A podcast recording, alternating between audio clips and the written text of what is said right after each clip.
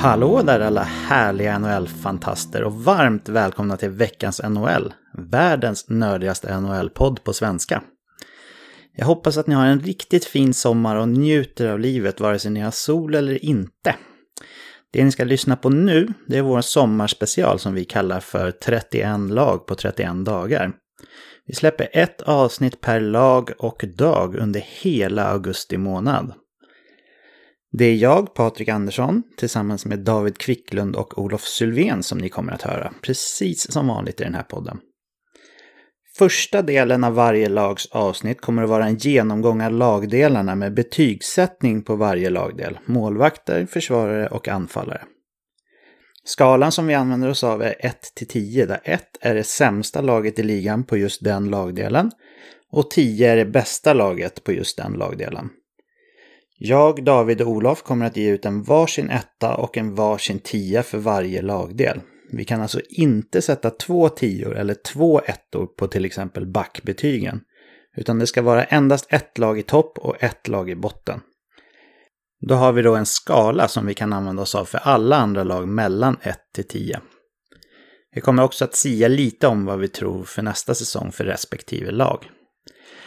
Andra delen av varje lags avsnitt kommer att vara mer inriktad på poängproduktion för utespelare och hur vi tror att målvakterna kommer att prestera kommande säsong. Det här kan såklart vara spännande för alla att lyssna på, men framförallt är det otroligt viktigt att bygga sig en klar bild på hur man vill lägga upp strategin till sin fantasydraft senare, där poäng är otroligt viktigt nästan oavsett format. Det här var en liten förklarande inledning och nu kommer du lyssna på en av trettioett delar i vår sommarspecial. Kontakta oss via sociala medier eller på info at veckans n h l punkt se om ni vill komma i kontakt med oss, och tipsa gärna era likasinnade vänner och bekanta om våran sommarspecial. Mycket nöje!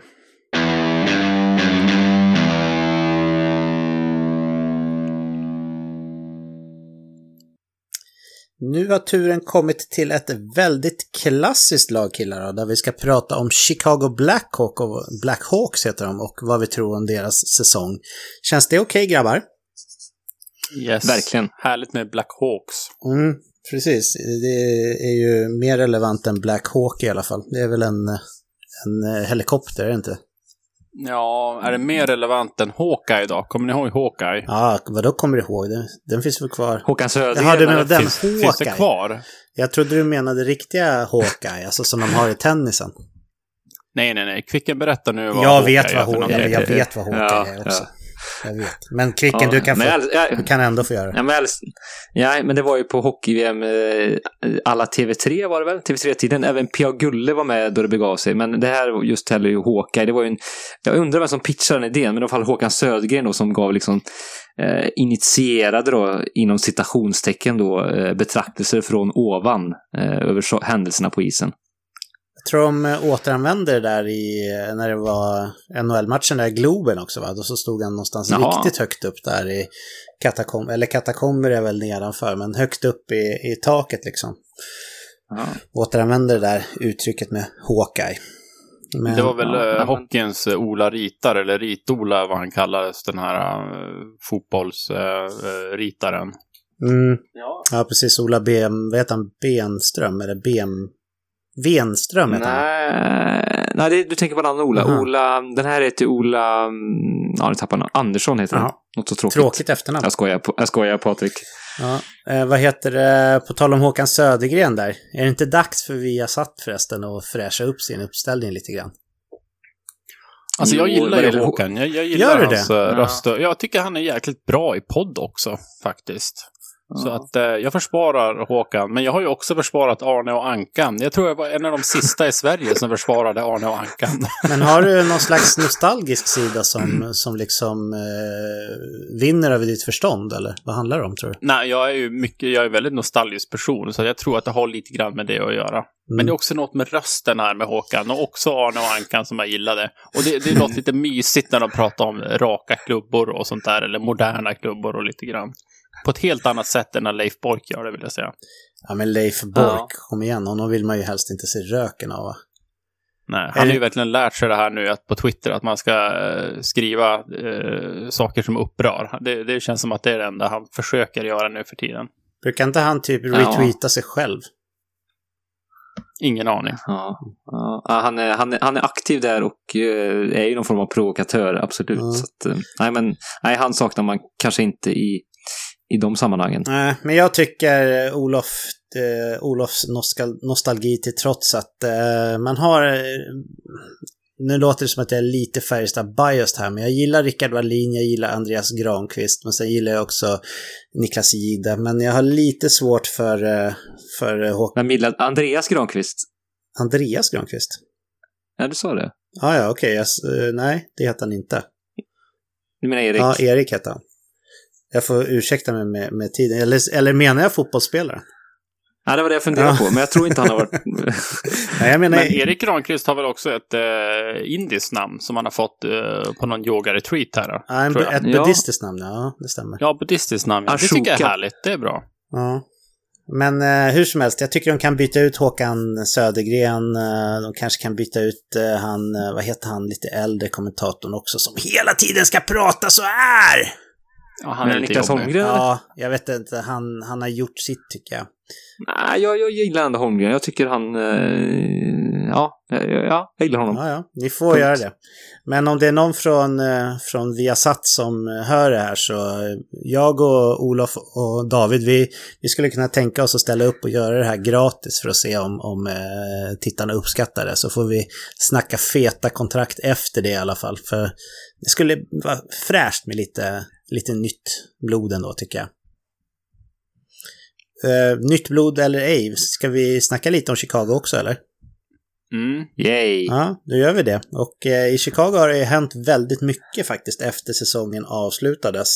Det är många namn som har försvunnit och det är många namn som har kommit till. Det är väl mer kvantitet på båda sidorna här än, än kvalitet om vi ska vara ärliga. Men ja, jag kör dem i alla fall här. Om man kolla på spelarförluster då, så har vi Dominic Cahoon, vi har Anton Forsberg, en till svensk, Gustav Forsling, Henry Jokiharju bjöd man bort lite billigt, Artem Anisimov har försvunnit, Brandon Davidson är borta, Marcus Kryger ska spela med, med eh, Grönborg i Schweiz och Andreas Martinsen har också försvunnit. Man har också fått in spelare såklart, annars hade man ju knappt kunnat ställa någonting på isen. Och då har vi ett par stabila backar i Olli Määttä och Calvin De Haan. Och sen så har vi en återvändare i Andrew Shaw.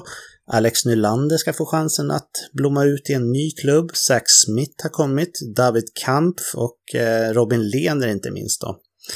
Förra säsongen så slutade man sexa i Central Division med åttiofyra poäng, vilket såklart inte räcker till slutspel då. Och nu ska det faktiskt bli väldigt intressant att gå in på betygssättningen här i och med att det har hänt så pass mycket i det här laget ändå. Jag tänker att eh, David, du får äran att börja med målvaktssidan här. Vad, vad tänker du om dem och vad, vad får de för betyg? Ja, målvaktssidan är liksom andra sidor i det här laget intressant tycker jag. Det, det är, vi har ju Corey Crawford som har varit ettan på den här posten under många, många år och gjort det riktigt, riktigt bra. Han har ju dragits med enorma skadeproblem senaste säsongerna och det har ju länge känts liksom osäkert om han ska komma tillbaka i dugligt skick med sina hjärnskakningar inte minst. Så att där har vi en sko- stor problematik som ligger och, och gnager lite i bakgrunden och se se vart den tar vägen. Nu har man ju ett, ett starkt kort vid sidan av Corey Crawford ifall inte han skulle hålla i Robin Lehner. Eh, Robin Lehner hade ju en, som vi alla vet, en formidabel fjolsäsong, men dessförinnan så, ja, så har han ju pendlat lite i prestation under sin N H L-karriär. Eh, men baserar man på fjolsäsongen så är det ju här ett Ett, ett riktigt bra förvärv. Och Corey Crawford, om han är hel och frisk så, så är han ju en, en, fortfarande en väldigt bra målvakt i min bok. Så att, att de här två, det känns som ett, ett väldigt bra målvaktspar även om det finns viss osäkerhet. Men jag väljer att ge en sjua för de här två. Ja, ja men det är väl ett ganska fint betyg tycker jag. Hur, hur går dina tankar där, Olof? Mm, det känns ju tråkigt att säga det, men jag har faktiskt också gett det här målvaktsparet eh, en sjua. Det känns som att Corey Crawford är ett säkert kort om han är eh, skadefri, och eh, Robin Lehner får vi se vad han kan leverera i Chicago här. Det, nu får han ju inte alls samma eh, fina defensiva spel som han hade i Islanders framför sig här, men eh, med det sagt så har vi ändå sett att eh, han har en ganska hög eh, uppsida också, så att eh, jag tycker att en sjua är ett rimligt betyg för eh, målvaktsduon i Chicago. Mm. Lite modest tycker jag faktiskt ändå. Eh, Corey Crawford ser jag faktiskt som, om, om han kan vara hel och eh, som du kallade det, något tidigare lag där David Ren, så, eh, så ser jag faktiskt honom som en topp tio mål i sin liga mer eller mindre faktiskt fortfarande. Eh, dessutom har jag blivit uppbackad av en av förra årets med sina trophy-kandidater då, i Robin Lehner, vilket är en rejäl uppgradering från Cam Ward som man hade innan då, som backup där. Jag tycker att det här ser riktigt bra ut på pappret, även om Lehner har en hel del att bevisa ändå, i, eftersom att Islanders hade ett vattentätt försvar förra säsongen. Det är ju lätt att vara målvakt, men jag har faktiskt eh, ett högre betyg än er, så jag satt en nia på Chicagos målvaktssida som jag tycker ser ut att vara nästan i topp i ligan faktiskt. Eh. Oj, spännande. Mm. Ja. Ja, men jag gillar Crawford, och man kan ju inte ta ifrån Lehner att han ändå är en regerande över sina trofik-kandidat liksom. Så på pappret är det ett riktigt, riktigt bra par ändå. Mm, jag gillar det du tänker. Mm. Man hoppar vidare på backarna där, Olof. Vad, vad har du att säga om dem och vad får de för betyg? Ja, ska man analysera Chicagos backbesättning så får man plocka fram förstoringsglaset här, tänker jag. Det, det är mycket man ska tänka på. Det är väldigt små backar i laget, menar du, eller? Ja, verkligen. Dels så har vi ju veteranerna Duncan Keith och Brent Seabrook, två backar där vi har sett att produktionen har gått ner en hel del och som inte alls håller den nivå som de har gjort tidigare under sin session i Chicago, och där kanske framförallt Brent Seabrook har gått ner sig rejält, och det kontrakt som han sitter på just nu, det skadar ju Chicago ganska mycket. Sen har vi också svensken Erik Gustafsson som gjorde en riktigt pangsäsong förra året och eh, levererade en hel del poäng, inte minst i powerplay eh, tillsammans med Patrick Kane och gänget, och eh, det är också en spelare som jag är väldigt intresserad av att följa den här säsongen och se om man kan eh, fortsätta på den fina inslagna vägen där, om man kan fortsätta att styra powerplay på samma sätt som man gjorde förra året. Sen har vi också Calvin De Haan och eh, Olli Määttä som känns eh, eh, som helt klart dugliga N H L-backar och som eh, de känns på något sätt lite typiska som Chicago-backar. Jag vet inte om ni eh, hänger ni med hur jag menar när jag, eh, när jag menar att de känns som typiska Chicago-backar. Att de är lite lite årenkomna, eller att de har lite erfarenhet eller det är väl kanske det, men jag tänker, ja, jag förstår du menar att de har, är det där du menar, tvåvägsspel, ja, inte så flashiga men hyfsat kompetenta och tillsammans bildar de någon form av stor tjock massa som är svår att ta sig igenom. Det är två tjockisar. Som ja, du behöver... alltså flubber. Två, flubber kan vi säga. Två tjockisar som du behöver förstoringsglas för att se ändå. Hur har du med synen, Olof? Ja, jag sitter här med glasögon och kan avslöja så att... Uh. Ja, nej men det är en härlig mix av backar här och det ska bli intressant att se hur de levererar på isen också här, och jag har valt att ge dem en sexa i betygen då, och nu ska det bli intressant att höra hur ni har värderat den här backuppsättningen. Mm, jag håller med, eller jag vet ju hur jag har gjort det, men David, du får börja.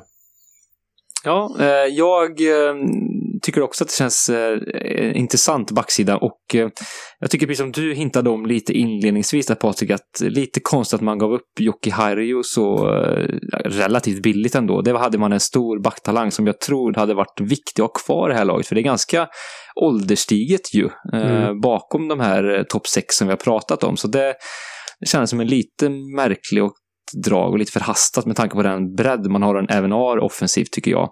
Så att ja, nej, lite märkligt. Olli Määttä fyller ju på och även Calvin De Haan. Calvin De Haan ser väl lite att han kan betyda ganska mycket ändå för den här backsidan med sin, sin defensiva pondus och spel. För det här är ju en, en, en backsida som hade stora problem under fjolårssäsongen, och Chicago var det lag som släppte in allra flest mål i ligan om jag inte missminner mig. Så här, här tror jag att han kan göra och behöver göra stor skillnad med sin defensiva skicklighet. Så att det är ett bra förvärv. Erik Gustafsson är jag, liksom dig Olof, väldigt intresserad av att se om han kan leva upp till den nivån han hade i fjol. Och jag, ja, jag är försiktigt positivare än det. Seabrook är ju en dalande stjärna, precis som du har sagt. Så att, men ja, det, det är en, en, vad ska man säga, man har ändå en Eh, ganska många dugliga namn här, eh, så att jag landar också i en sexa i betyg. Mm. Inte helt ovanligt, men jag har lagt mig lite under er här faktiskt. Jag tycker Erik Gustafsson hade en riktig breakout-säsong förra året, och eh, det, eh, det ska bli, som ni säger, väldigt spännande att se om man kan matcha det, eller om, om förra året var en sån där säsong liksom, som man kan kolla tillbaka på när man summerar sin karriär, att det var en säsong där liksom allting funkade för honom. Duncan Keith, han tycker jag ändå fortfarande är en bra N H L-back trots sin ålder. Brent Seabrook däremot, du kallade honom för en dalande stjärna, Olof. Jag skulle vilja säga att det har varit en stjärnexplosion här för länge sedan. Att den är, det är nog snarare ett svart hål nu bara.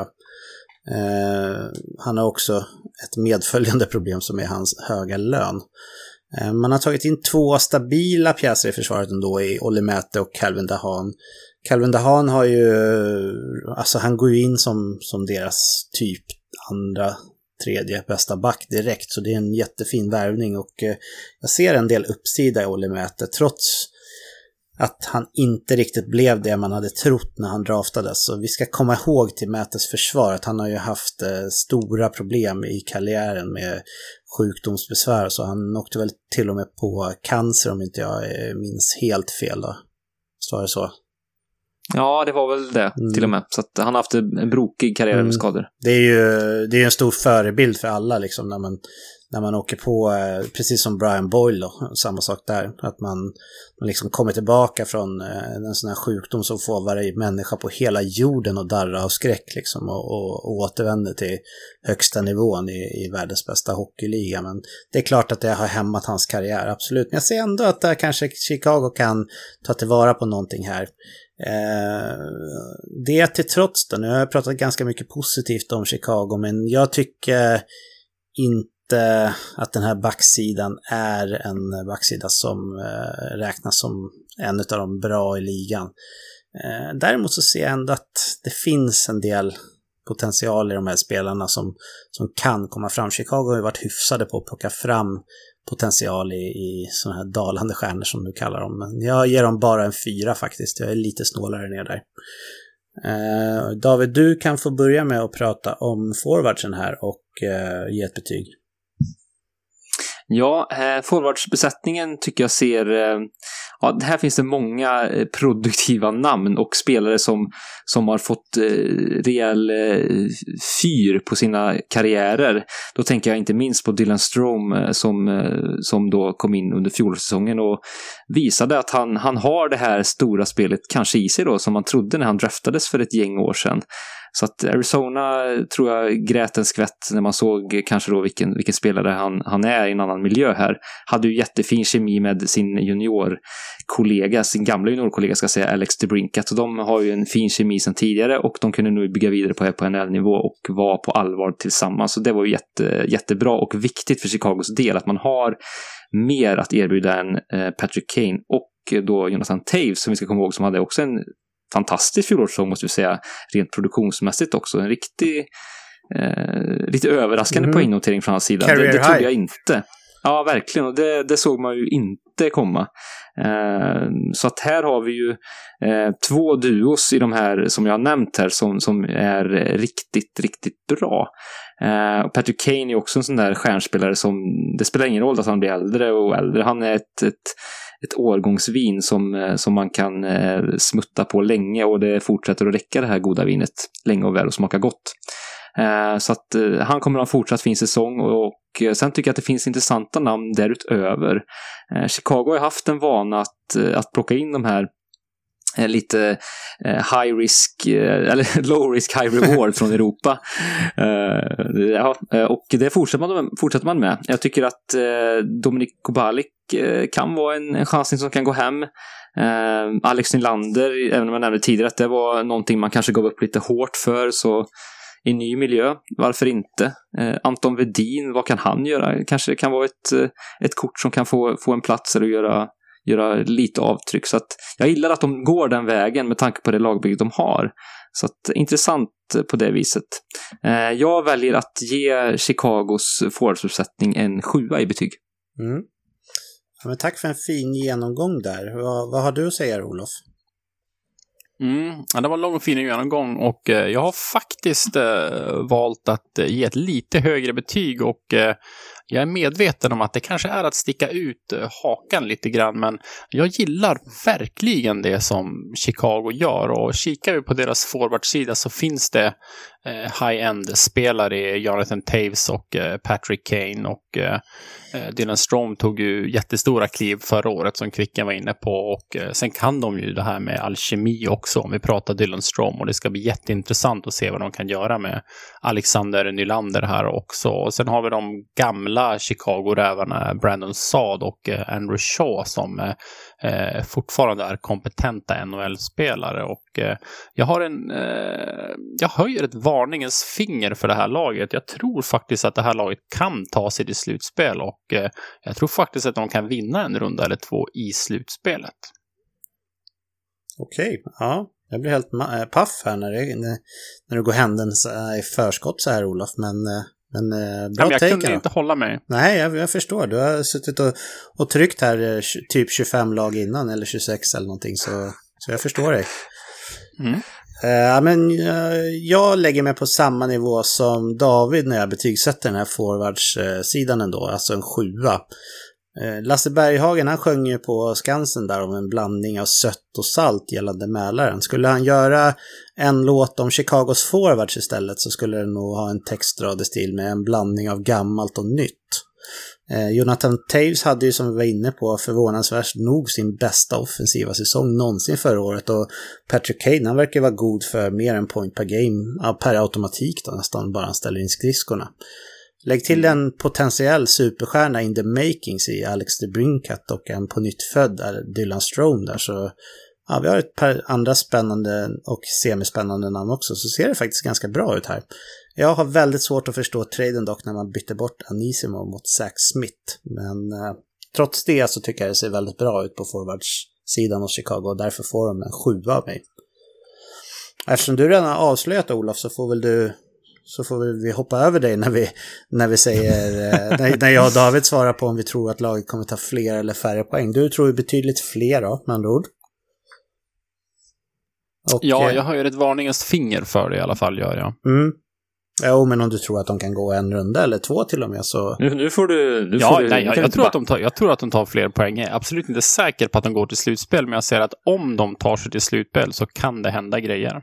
Ja. Ja, det finns ju slutspelsrutin kvar i laget, absolut. Mm. David, tror du också att man tar fler poäng nästa säsong? Ja, det tror jag också. Jag gillar verkligen det vi fick se av Chicago efter att Jeremy Colliton kom in i laget och fick, fick jobba med laget under en längre tid. Då, då fick han en god effekt. Så att, jag tror det kommer fortsätta på, på det spåret, och att de kommer ta nittio till nittiofem poäng kanske, och därmed utmana om en wildcard-plats. Mm. Det är en tuff division. Det kommer bli ruggigt tajt, men jag ser att man, liksom Olof, skulle kunna knipa en, en, en plats där. Mm, mm. Jag tror också att man är väldigt sugna här på att kriga om en slutspelsplats, och ja, då behövs det ju fler poäng än förra säsongen, absolut. Mitt stora frågetecken är faktiskt om det var en på nytt född Jonathan Toews som sprattlade till för sista gången förra året, eller om man har hittat en, en ny nivå på sin poängproduktion här på fel sida om trettio-strecket. Det känns ju inte helt realistiskt, men det vore väldigt kul då. Toews är en gammal favorit till mig från... från många år tillbaka, men eh, hans status hos andra och hos mig har ju minskat här de senaste åren, men vi såg ju, nu är väl Toews lite äldre än Claude Giroux i och för sig, men eh, vi såg ju Giroux, Giroux helt plötsligt hitta en, en ny nivå på poängproduktion här ändå, när han har spelat ganska länge i ligan, så ja, det vore ju coolt om Toews fortsätter då, men jag känner mig inte helt trygg i det, jag är inte. Eh, om vi går vidare på en individuell nivå här, hur vi tror att spelarna kommer att prestera nästa år som kan vara nyttigt att ha med sig när man ska drafta till sitt fantasylag då. Eh, då börjar jag med dig den här gången, Olof. Eh, hur tror du att fördelningen av starter här? Det är ju lite klurig situation i Chicago när man tänker ur ett fantasyperspektiv. Låt mig höra hur dina tankar går. Mm, ja men det är det. Men jag tänker ändå att eh, man signar inte Robin Lehner utan att man vill eh, pröva honom på allvar. Men med det sagt så tror jag fortfarande att Corey Crawford, Corey Crawford på något sätt eh, fortsatt är etta här. Men jag tror att vi kommer få se en ganska eh, stor split mellan de här två målvakterna. Vi ser det mer och mer i N H L. Så att jag tror att eh, Corey Crawford kommer ligga på ungefär kanske fyrtiotre till fyrtiofyra matcher. Och sen tror jag Robin Lehner tar resterande matcher. Mm, ja men väldigt jämn fördelning där ändå då, trots allt. Ja. Eh, hur går dina tankar, David? Nej, de är lite liknande. Jag tror Crawford hamnar på fyrtiosex starter. Lehner fyller ut där. Sen är ju skadeproblematiken på Crawford eh, finns ju där. Så att eh, Lehner kan ju, kan ju bli eh, the go-to guy så att säga. F- på ett större sätt då, om Crawford blir borta här. Så att eh, det är också något att hålla koll på. Absolut. Blir Crawford skadad då får man ju snabbt hugga Lehner om han finns tillgänglig då. Mm, verkligen. Och jag tror precis som er, jag tror på aningen fler starter för, för Crawford men ändå väldigt jämnt där. Jag har, jag har ändå en känsla av att Corey Crawford är en bättre utav må, de här två målvakterna fortfarande faktiskt. Så ja, jag skulle nog drafta honom före Lehner i de flesta formaten på fantasy. Jag tycker dock att båda är draftbara. Man ska bara inte ta dem för tidigt här, för hur bra de än är så kommer de splitta starterna ganska rejält och eh, om man har en målvakt som inte spelar så spelar det ingen roll om den är superduktig. Den bidrar inte så mycket till fantasylaget då. Vem av de här två draftar ni först då, om ni behöver välja killar? Ja, nej, men då, ja, eftersom jag ändå tror att Crawford kommer få, få fler matcher så, så går jag på honom. Men han står inte högt upp hos mig med tanke på skadorna. Det, det, det är ett riskabelt val. Så att jag, ja, jag skulle... Det är inget val jag, jag tar jättesnabbt precis. Nej, nej jag, men tar, det förstår jag. Jag tar nog den, den målvakten någon som droppar mest tror jag. Jag tror nog den målvakt som blir tagen eh, sist eh, av de två. Mm. Eh, tror jag att jag draftar. Jag tror jag har den taktiken. Vilken tror du Crawford, blir då? Om Crawford blir tagen, tagen först så tror jag att Lehner, eh, tar jag Lehner och vice versa. Vi har ju en, att säga. Ja, vi har ju en det... i vår fantasyliga som gillar svenskar så det känns som att Lehner kommer bli tagen där av honom. Mm, det är en take. Ja, verkligen. Men jag tänker mer generellt sett vilken målvakt som eh, ni tror kommer rankas högre i säg E S P N:s eh, draft preview. Ja, jag tror att ja, jag tror ändå Crawford rankas lite högre så att jag plockar Lehner då säger jag. Mm. Ja, men det är kul. Man ska vara lite motvalls. Mm. Eh, om vi går in på utespelarnas eh, individuella poängproduktion då, och så börjar vi med backarna som vanligt. Där brukar vi prata om de backarna som vi tror kan göra över trettio poäng. David, har du något namn som du tänkte att vi kunde börja med här? Ja, vi har pratat en del om honom redan här, men det är ju svensken Erik Gustafsson som eh, efter att Jeremy Colliton kom in framförallt och fick eh, hitta en trygghet i sitt spel och eh, levererade stort i, i ett framgångsrikt powerplay. Så att han tror jag kommer spinna vidare på, på det han påbörjade och fortsätta och leverera offensivt.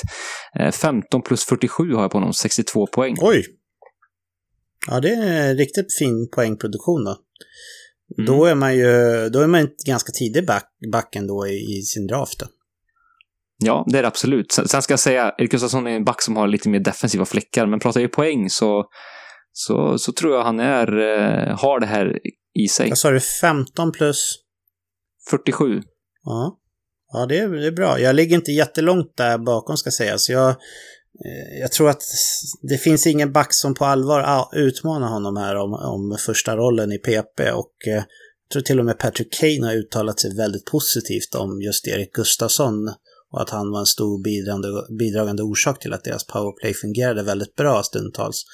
Så ja, men Kane och Toews, de har nog väldigt mycket att säga till om i den här klubben. Så Erik Gustafsson är nog cementerad på den rollen nu. Så, och det, med det sagt så kommer han plocka mycket poäng även nästa säsong. Jag tror på femtiosex då, vilket också är väldigt bra för att vara back. Och det är fördelat på fjorton plus fyrtiotvå. Hur går dina tankar, Olof?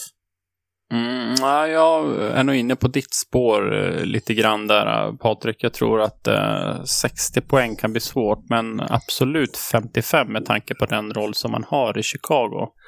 Eh, sen gjorde han sjutton mål förra året. Jag tror det kan bli lite svårt att komma upp i de eh, siffrorna. Så att säga att han gör tolv mål, så tror jag att eh, det tror jag känns som en mer rimlig siffra. Så att eh, jag tror Karlsson kommer att landa på Gustafsson, förlåt, på femtiofem poäng nästa år. Mm, vilket fortfarande är en väldigt fin siffra. Ja, väldigt, väldigt fin siffra. Vi ska komma ihåg att det inte är lätt att göra sextio poäng eh, som back i N H L. Och eh, oh, förra nej. året kanske han flög lite under radarn också. Det kommer han nog inte att göra i år. Så att, eh, jag tror vi kommer få se något steg tillbaka från eh, Gustafsson. Mm. Hittar vi något annat namn på Olofs lista där med trettio poäng eller mer?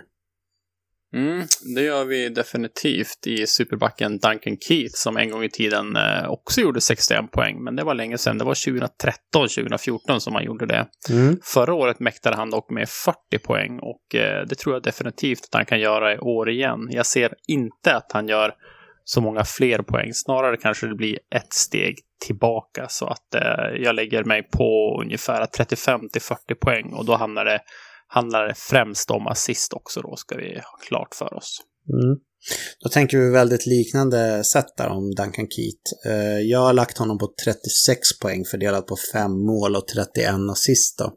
Precis som jag sa, han är fortfarande bra och han sitter inte på något så här superhögt kontrakt heller, så det här är en spelare som, som fortfarande är väldigt värdefull för Chicago. Finns han med på din lista också, David? Jajamän, och liknande som du där. Jag har fem plus trettiotvå, så att eh, snarlikt trettiosju poäng då. Mm, absolut. Ja, men det är nära och fint. Finns det någon annan back som smyger upp på din topp trettio, eller inte topp trettio, men trettio poängslista där, David? Nej, men det är faktiskt inte det hos mig. Mm. Har du någon, Olof? Nej, det är tomt. Och jag har också tomt efter de två namnen. Eh, då får David börja här och med att säga ett namn på en forward som han tror kommer göra sextio poäng eller mer nästa säsong. Ja, då börjar jag med puckvirtuosen Patrick Kane, som i fjol hade ju en enorm säsong får man säga. Och jag tror, som var inne på tidigare här, att han, han blir äldre i passet, men på isen så fortsätter han vara evigt ung. Så att jag tror han gör trettionio plus sextiofyra, hundratre poäng nästkommande säsong. Så att mm. ja, det är en fin offensiv säsong igen av Kane. Ja, det är lustigt ibland det där hur, hur lika man tänker. Jag har också hundratre poäng på Kane, men, eh, och snarlik fördelning också, men lite annorlunda. Jag har satt fyrtio mål och sextiotre assist på honom. Men eh, det här känns som en bank liksom. Och eh, jag är ju med en slow draft, alltså en helt vanlig draft i, i en liga just nu. Och jag hade val nummer fem. Och då tog jag faktiskt Patrick Kane på femte plats. För jag tycker att han känns som en bank liksom på... på riktigt höga poängproduktioner. Så ja, jag hade några namn som jag valde mellan där, men jag, jag slutade i Patrick Kane ändå, och det, jag känner mig trygg med det. Det känns inte som ett så här superspännande namn direkt, men, men ändå jag känner mig trygg på den här poängproduktionen. Vad tror du att han kommer ligga på, Olof? Jag tror han kommer ligga på runt nittiofem till hundra poäng nästa år. Mm. Lite lägre än vad vi tror. Mm. Det är fortfarande väldigt många poäng dock. Absolut. Ja. Eh, något annat namn på din lista, Olof, där som gör över sextio poäng nästa år? Mm. Eh, vi kan väl ta eh, ett fynd då kan man säga i Alex DeBrincat, en spelare som eh, föll en hel del från eh, draftlistorna det året han draftades, men eh, Chicago var smarta och eh, plockade upp honom, och eh, förra året var han i princip point per game med sina sjuttiosex poäng på åttiotvå matcher. Och Patrick Kane är ju en målskytt av rang som hittade fin kemi med Dylan Strome förra året, om jag inte missminner mig. Ja, det är Brinkat menar jag. Eh, ja, vad sa jag? Ja, du sa Kane, men det är ju samma lag. Jaha, alltså. Förlåt. Jag, jag menar Alex DeBrincat såklart. Mm. Eh, och jag tror han har chans att upprepa det här. Faktum är att jag är ganska säker på att han kommer att göra det. Så att eh, jag tror att Alex DeBrincat kommer att hamna på åttio poäng fördelat på fyrtio mål och fyrtio assist, och eh, det är ju verkligen en spelare man ska sikta in sig på då i fantasy drafter, och en spelare som kan gå lite lägre kanske, just eftersom att han inte har det här stora namnet i N H L än. Mm. Eftersom vi är samma liga där, Olof, så kan jag lova dig att han inte kommer falla speciellt långt, för då kommer jag nypa honom direkt. Jag tror jag tror ännu mer av den här eh, lilla snidaren. Eh, jag har satt åttioåtta poäng på honom, fördelat på fyrtioåtta mål och fyrtio assist. Han är ju en otrolig målskytt alltså. Så jag ser honom vara uppe och nosa på de här femtio mål till och med. Eh, mm. Ja, han, ja, du behöver inte vara orolig för att han kommer falla, Olof, för det, det ska jag se till. Det har du mitt ord på. Ja, eh, okej. Okay. hur, hur tänker du där med DeBrincat, David? Nej, jag instämmer i det ni säger. Han, han är en elitmålskytt. Det, det, det tycker jag man kan säga nu. Eh, och dessutom ska vi ju också ha med oss att i powerplay så, så har han väldigt god kemi med Patrick Kane, inte minst, som du var inne på, Olof. Så att eh, jag har fyrtiofyra plus trettioåtta, så åttiotvå poäng, något färre då, men plus fyrtiofyra mål, då är man ju topp målskytt i ligan. Det är inte många som når de höga nivåerna. Nej, det är ju topp fem sex. Eh... Ja, någonstans där ser jag honom. Mm. Ja, det är otroligt alltså. Kul det när det kommer fram sådana här nya namn. Det är då man njuter som mest med om jag är en neutral hockeyälskare, verkligen.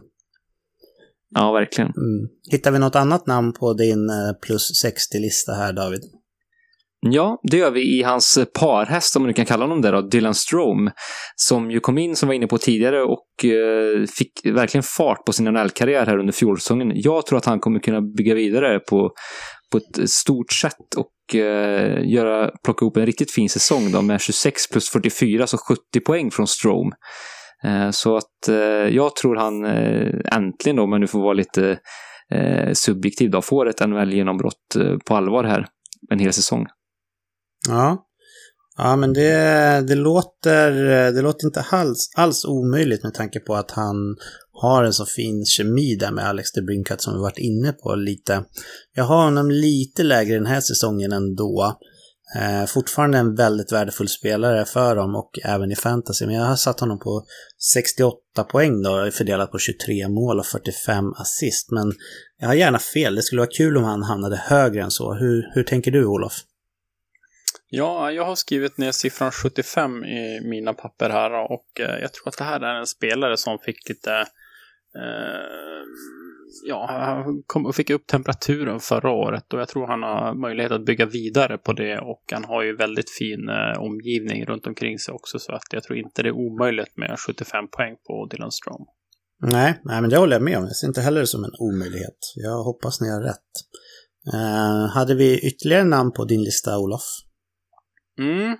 Eh, det har vi i Jonathan Toews, en spelare som faktiskt slog målrekord förra året när han stängde in trettiofem stycken mål, och eh, därtill så gjorde han fyrtiosex assist, vilket gjorde att han landade på åttioett poäng på åttiotvå matcher. Och det här är ju eh, jag blev ganska förvånad att han lyckades eh, landa på de här siffrorna.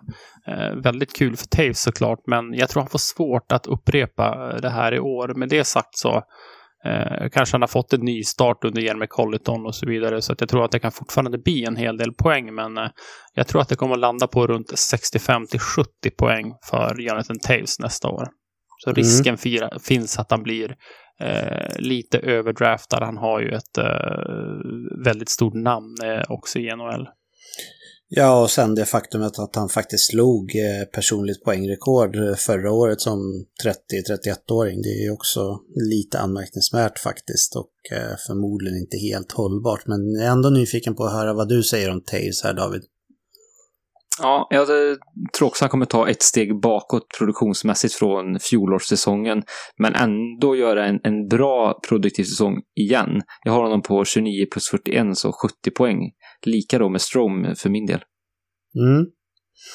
Ja, men vi, vi tänker ganska liknande där. Jag tror kanske på lite färre mål, men också sjuttio poäng på Toews, tjugosju plus fyrtiotre. Vilket är faktiskt en väldigt fin siffra för honom. Om han gör det så, så är han en riktigt, riktigt bra första center för honom. Och man har ju varit orolig för det här kontraktet, så det var väldigt roligt för Chicagos del att han liksom tog ett kliv förra säsongen och visade att han verkligen kan bidra med mycket poäng i offensiven, för det har han inte visat på många år innan där. Och ja, men det är alltid anmärkningsvärt med de här spelarna som, som på fel sida, om man får säga det, eh, av trettio-strecket ändå slår personrekord. För det känns lite emot naturlagarna, men, men ibland kan man ju faktiskt slå, bryta mot dem också. Det, Det är inte omöjligt. Men sjuttio poäng sätter jag honom på, vilket också är en väldigt fin siffra ska sägas. Eh, David, hittar vi några fler namn på din lista där? Nej, det gör vi icke, utan det är de namnen jag har hos mig. Ja, Olof, hur ser det ut hos dig? Ja, min lista är också tom. Och min är också avbockad här. Då, då säger vi nog till dig, David, att du får äran att summera upp Chicago här med några välvalda ord. Ja, eh, det här är ett lag som, som jag kommer att ha stor pejl på nästa säsong. Jag är nyfiken på vart Jeremy Collitons lagbygge är på väg. Eh, spännande med, eh, som du var inne på, Patrik, gammalt möter nytt, för det är precis då det känns. Det känns, eh, det är loppis mot eh, fräscha möbler. Ja, jag vet inte den liknelsen, men ni förstår vad jag menar. Ja. Nej, men det, det finns det ju känns... fina grejer på loppis också.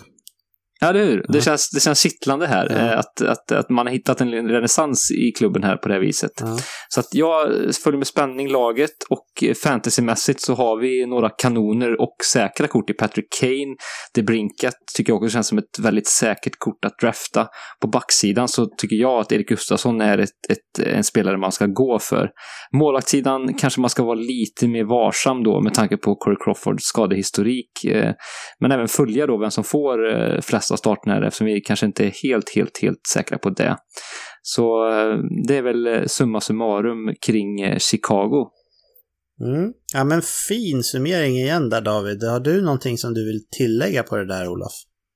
Nej, jag tycker vi har fått med allting faktiskt. Ja. Eh, var det du, Olof, som ställde frågan om, om vi trodde att Pittsburgh eller Chicago låg närmast en, en ny eventuell kupptitel från det här gamla gardet? Ja, det var jag. Ja. Nej, men jag, både jag och David svarade ju Pittsburgh där, men ja, nu när vi, när vi har pratat lite om Chicago här, så jag vacklar lite på det. Jag är inte beredd att ändra mig, men jag vacklar lite på, på mitt självklara Pittsburgh-svar där ändå faktiskt. Ja, men det är skönt att höra. Mm. Jag tror att du är inne på, på rätt stig här, Patrik. Mm. Mm. Nej, det är just det här. Pittsburgh har inte alls lyckats lika bra med att få in nytt fräscht som, som Chicago ändå har. Så, mm. Ja, det är vind i seglen i Chicago också. Det finns en hel del riktigt, riktigt duktiga spelare där också. Mm. Med de slutorden då säger vi tack och hej. Tack, tack, hej. Hej, hej.